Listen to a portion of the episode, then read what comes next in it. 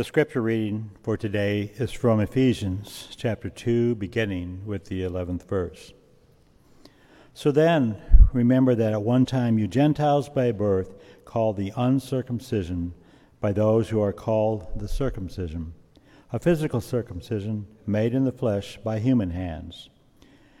Remember that you were all that at that time without Christ, being aliens from the commonwealth of Israel and strangers to the covenants of promise, having no hope and without God in the world.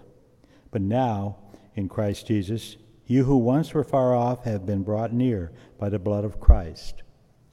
For he is our peace. In his flesh he has made both groups into one and has broken down the dividing walls, that is, the hostility between us. He has abolished the law with its commandments and ordinances that he might create in himself one new humanity in place of the two, thus making peace, and might reconcile both groups to God in one body through the cross, thus putting to death that hostility through it. So he came and proclaimed peace to you who were far off, and peace to those who were near. For through him both of us have access in one spirit to the Father. So then you are no longer strangers and aliens, but you are citizens with the saints and also members of the household of God.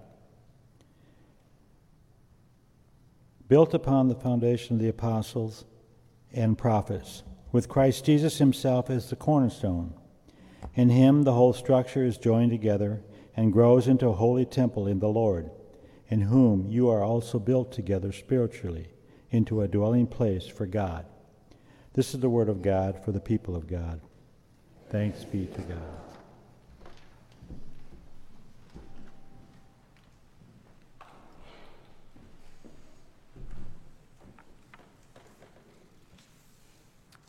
Good morning. It's good to see you all this morning and um, good to be in worship together. So, we continue working our way through Paul's letter to the church in Ephesus. And this morning we encounter this beautiful passage in the second chapter where we are told that Christ is our peace, the one who breaks down the dividing walls of hostility between us, and in himself, in his flesh, creating a new humanity. It's a beautiful, beautiful um, image, text, and call for the church. I remember a couple of years ago, uh, Kim and I spent um, several days in Ireland and um, traveling around Ireland. We started up in uh, Dublin and kind of made a U around to Galway and then back across, just the Republic of Ireland, not up to Northern Ireland. But one of the, um, if you've ever been or you've seen pictures uh, across the, the British Isles and in Ireland, there, you, you know there are these beautiful stone walls that kind of crisscross the landscape. And they, um, they divided up the, the property. They were boundaries sometimes between people's property. They were, um, I don't know, they don't keep sheep in, so I don't know why sheep just climb them. But, um, but they're just beautiful. They, they, they make for amazing uh, photo opportunities. These stone walls, some have been there for, for centuries. They have a good purpose. They've helped to order life well in that land. But you know, there are also walls that we erect with sometimes devastating and very negative consequences. I, I think of um, uh, the wall in, in Berlin, the wall dividing East and West Germany. When the wall went up, doctors began to report that there were increased cases of um, anxiety and anger and disillusionment, um, uh, addiction, and it seems that the closer in proximity you, you were to the wall, living closer to the wall, the levels of anxiety and depression and mental illness and addiction increased. Wall disease, as it literally came to be known, uh, seemed to have no remedy except for 1989, November, when the wall fell. Within the next year, doctors began to report um, that many of those um, those illnesses, those maladies began to subside. It was the removal of that barrier. You may remember, those of you who were around back then, I do. I remember those um, images of jubilant Germans standing on the wall, knocking down bits of the wall, embracing one another, celebrating the removal of that barrier that had divided their lives and had created such anxiety and depression and higher levels of anger and addiction. So today, Paul, writing to the church in Ephesus, invites us to think about the walls that we erect. He asks us to consider how being faithful to Christ involves coming to terms with those walls. The dividing wall of our sin, that is, our living as if it's easier to be God than to trust and love God.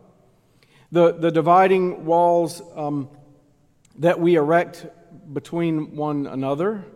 How we've carved up the landscape of humanity creating enemies and, and strangers to be feared, whole classes and races of people relegated to their right side of things, to their proper place.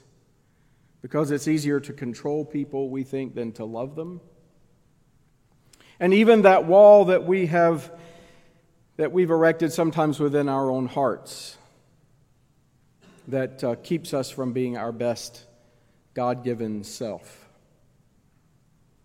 walls that, that, that we erect. Paul asks us to, to take account of them, to, to be aware of the effects they have, to come to terms with them. And so, in, in, into the midst of a people who Paul knew had a tendency to build walls, Paul makes the bold claim that in Jesus the Christ, God is about the business of actually tearing all of those walls down. overcoming any distance and separation that might undermine God's desire for us to be reconciled in Christ. And in fact, Paul goes on to make the claim that in Christ, the, this work of deconstruction, of tearing down walls and reconciling all things, this sacred work has already begun. It's not something that'll happen in the future when we finally get around to it. Paul says, no, it, it has been done. God's kingdom, God's reign is coming on the earth. With or without us, God's will will be done, whether we're on board with it or not. One day there will, Paul says, be no more walls. And that has already begun. That work has already started in Christ. Creation will be as God intends it to be. The trajectory of history towards a humanity without walls was inaugurated in Christ. And Paul seems to say that we can step into the flow of that stream and begin to live a bit of heaven on earth, or we can be out of step with it and out of step with what God has done and continue erecting or trying to erect barriers and stumbling blocks and walls to try to to, to try to protect our territory. Paul, of course, is writing to an Ephesians church located within the Roman Empire in the context of the Pax Romana, the Roman peace, a peace secured by violence and oppression and coercion and, and walls. And in first century uh, Rome, Jews were about 10% of the population. Uh, there were more Jews living outside of Palestine than within Palestine much like today. Jesus was, of course, Jewish. All the early disciples were Jewish. Much of the, of the early church was Jewish. And Paul was writing to them, to that church, that fledgling community, uncertain of its identity in the midst of the empire, always struggling to, to maintain its identity in Christ, sometime wrestling with being more Roman and more like the empire than Christian. Sounds familiar, right? The temptation to find our identity in things other than Christ, of looking at times more American or more Republican or more Democrat than Christian. It's that same tug on us that the early church felt. And it's in that cultural, political, theological, historical context that Paul was writing and making things even more challenging Paul was writing to a church in which the divisions or the enmity, the hostility, the bitterness, and the resentment between Jewish Christians and Gentile Christians, folks like us, was all too real. There were a lot of walls in that church. And Paul is clear to the church in Ephesus that the division between Jewish and Gentile Christians was not simply a matter of taste. We want to worship this way, they want to worship that way, no big deal. Paul says no. Those differences, those divisions between Jewish and Gentile Christians in that early church actually were a threat to the very witness of the gospel.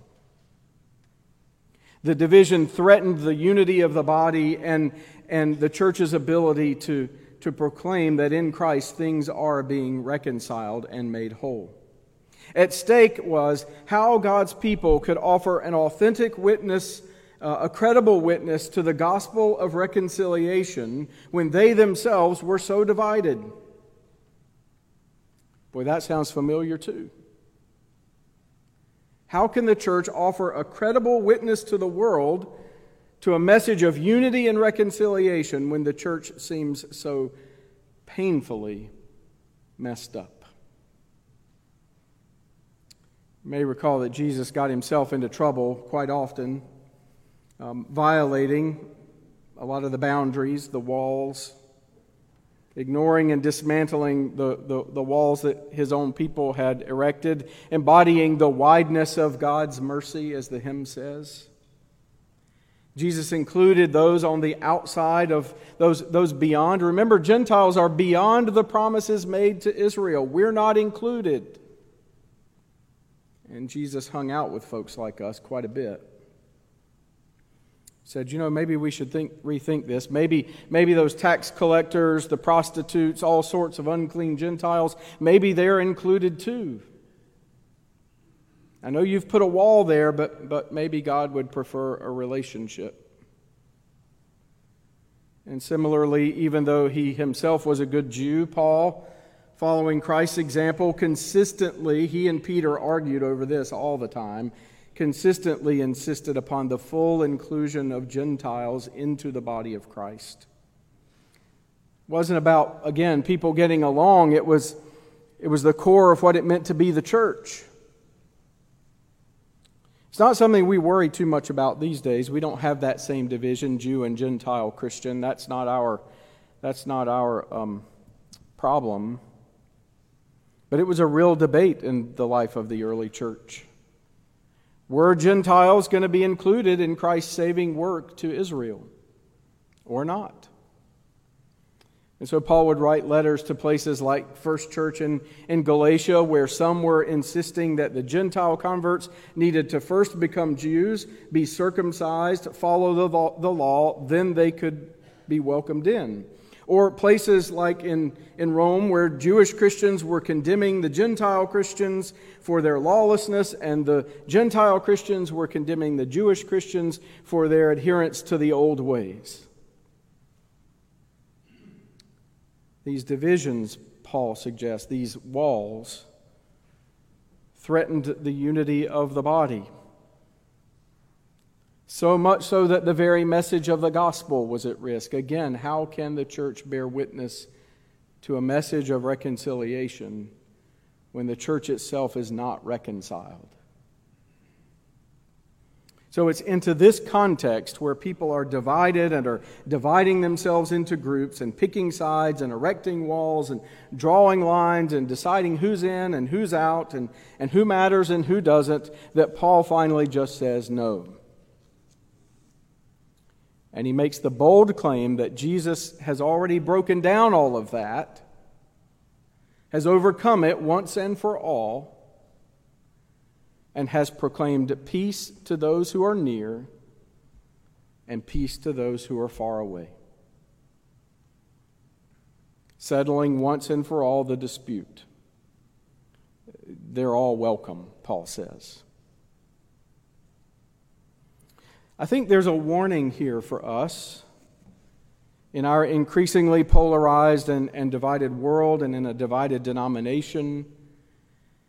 It's, it's, it's a reminder that not only does Christ overcome any walls we try and build, but anytime we try to put those stones back into place, whether it be the walls around our hearts or the walls we erect to avoid relationships with the people we don't like, or walls that say, we know how to be Christian and your group doesn't know how to be Christian. When we do that, when we try and undo what Christ has done, Paul says it, it's not merely that you're building walls, it's that you're actually becoming a stumbling block for people on their way to God. How tragic if the church becomes a stumbling block for people on their way to God. You all may recall the book or the movie, A River Runs Through It. Maclean tells the story of two brothers um, in Missoula, Montana. They grow up under the stern guidance of their minister father who, who, who taught them about love and grace and mercy and relationships over fly fishing. That just seems like to me um, the waste of a quiet trip. you have to talk to people. The whole point of fly fishing is not talking to people. But anyway, teaches them that over fly fishing. The boys grow up. One kind of follows the straight and narrow, one not so straight and narrow. But they can always come back to the river and to, to that bond that they, that they have. Um, so, you know, hence the, the, the description a river runs through it is not really about the landscape, the geography, it's about their relationship. McDowell, um, Scott McDowell suggests that as we think about our life together and the, the things that unite us, that bring us together, it might be said, uh, as he puts it, that a cross runs through it. When all else fails, when we get things sideways, when we start building our walls and erecting things that divide us and keep us from healthy relationship, um, it's important to go back and to remember that a cross now runs through the landscape of this world. Not a wall, but a cross. That is the geographical center of our life together. You see, the remedy for our tendency to be wall builders is an intentional focus on Christ. Because when we draw near to Christ, now hear me a second and just kind of picture this. When we draw near to Christ, we actually are brought into proximity with all the people our walls were intended to keep out. And there's one more thing. Paul makes an interesting move in this passage. It begins with the claim that Christ breaks down the walls of hostility, the divisions between us, and then he comes full circle and he claims that not only is Christ the wall breaker, but Christ is the cornerstone of something new. Because God is not only in the business of deconstruction, but also of building. Only God is not constructing a wall, a, a barrier, but a temple, Paul says. And we, all Jesus' friends, are part of that temple.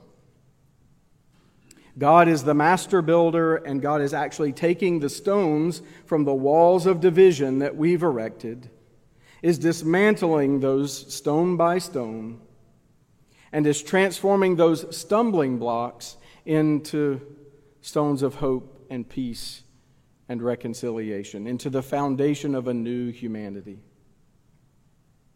I mean, this is how Paul puts it. Hear him again. God is building a home, He's using us all.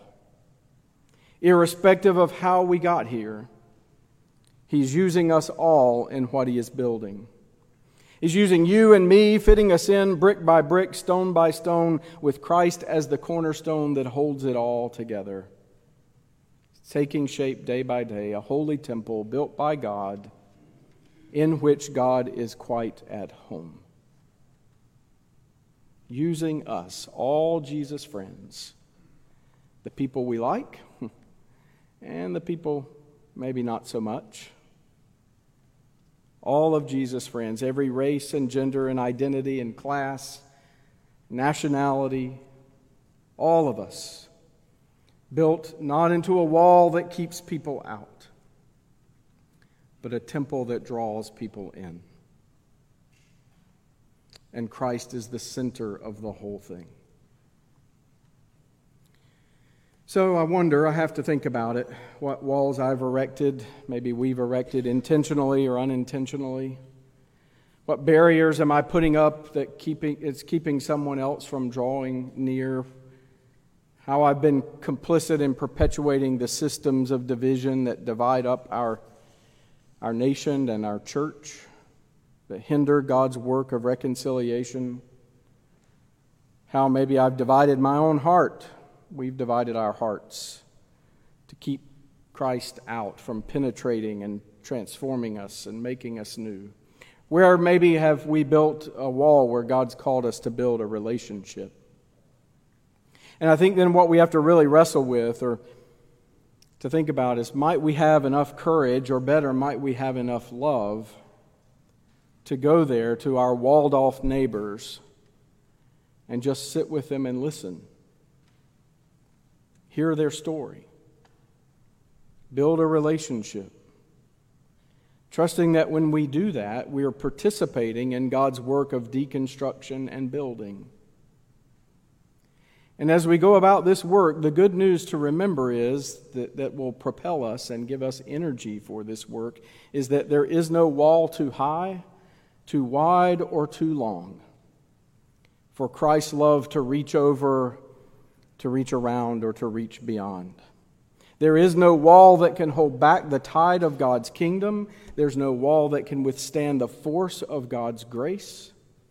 In this world of division, there is no wall that can, cannot be dismantled by the power of God's love. Because a cross runs through the landscape of this world. Christ is our peace. He is the cornerstone, and there's work to be done. Amen.